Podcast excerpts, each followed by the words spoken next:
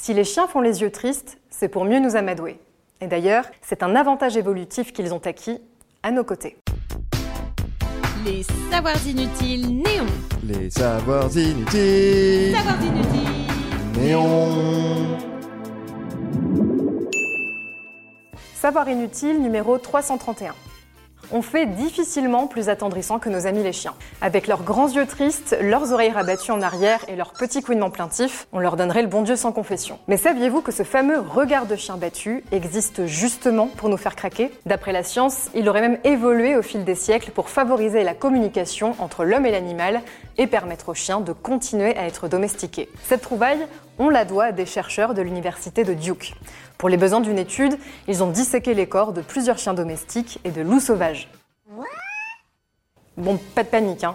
ils n'ont pas été tués pour l'étude, ils ont pris des animaux déjà morts. En comparant les deux espèces, on s'est rendu compte que les chiens possédaient deux muscles au-dessus des yeux, le levator anguli oculi medialis et le rectator anguli oculi lateralis. Bon, comme ça, on comprend rien. Mais en gros, ces deux muscles permettent aux chiens d'ouvrir grand les yeux et d'incliner leurs sourcils. C'est grâce à eux si leur regard est si mignon et si expressif. Alors en revanche, ces muscles sont très peu développés chez les loups. Ce qui est plutôt intrigant, car avant sa domestication par l'homme il y a 33 000 ans, le chien était lui aussi un loup féroce. Du coup, les chercheurs ont fait le rapprochement. Pour eux, ces deux muscles seraient apparus au fil du temps au contact du chien et de l'humain.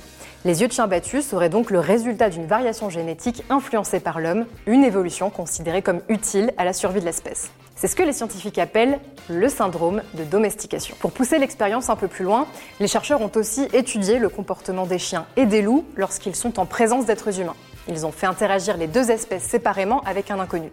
Avec l'homme, le chien a multiplié les tentatives de communication en soulevant les sourcils. Alors que le loup, ben pas vraiment. Et ce qui est fou, c'est que ce regard nous donne envie de protéger notre animal de compagnie. C'est d'ailleurs pour ça que les chiens ont un avantage sélectif par rapport aux autres espèces. Une autre étude, publiée en 2017, démontre même que les expressions faciales des chiens sont soumises à l'effet d'audience. Ça veut dire que leurs mouvements faciaux sont influencés par la présence d'un observateur. En gros, un chien va avoir tendance à accentuer ses mimiques trop mignonnes lorsqu'un humain le regarde. Ces expressions faciales sont donc volontaires et contrôlées. C'est une tentative d'interaction sociale avec l'autre. Et nous, évidemment, on tombe dans le panneau. On a remarqué que lorsqu'un chien et son maître se regardent, le cerveau libère un pic d'ocytocine, l'hormone de l'amour et de l'attachement. C'est elle qui va nous donner envie de prendre soin de notre animal et de le protéger coûte que coûte. Et cette hormone, elle se libère aussi dans le cerveau du chien. L'attachement est donc réciproque. C'est le big love. Il se passe d'ailleurs la même chose entre une mère et son bébé quand ils se regardent. Grâce à la science, on sait aussi que les chiens savent communiquer avec nous de plein d'autres façons. Ils éternuent quand on joue avec eux pour montrer qu'ils sont heureux, par exemple. Et s'ils baillent quand on les engueule, c'est pas pour se moquer de nous, mais pour tenter de calmer le jeu. Mais ça, c'est vraiment inutile de le savoir. Si ce podcast vous a plu, abonnez-vous, likez, commentez. Les Savoirs Inutiles Néon, c'est aussi une appli et un compte Insta. Et Néon, c'est sur neonmac.fr et tous les deux mois en kiosque.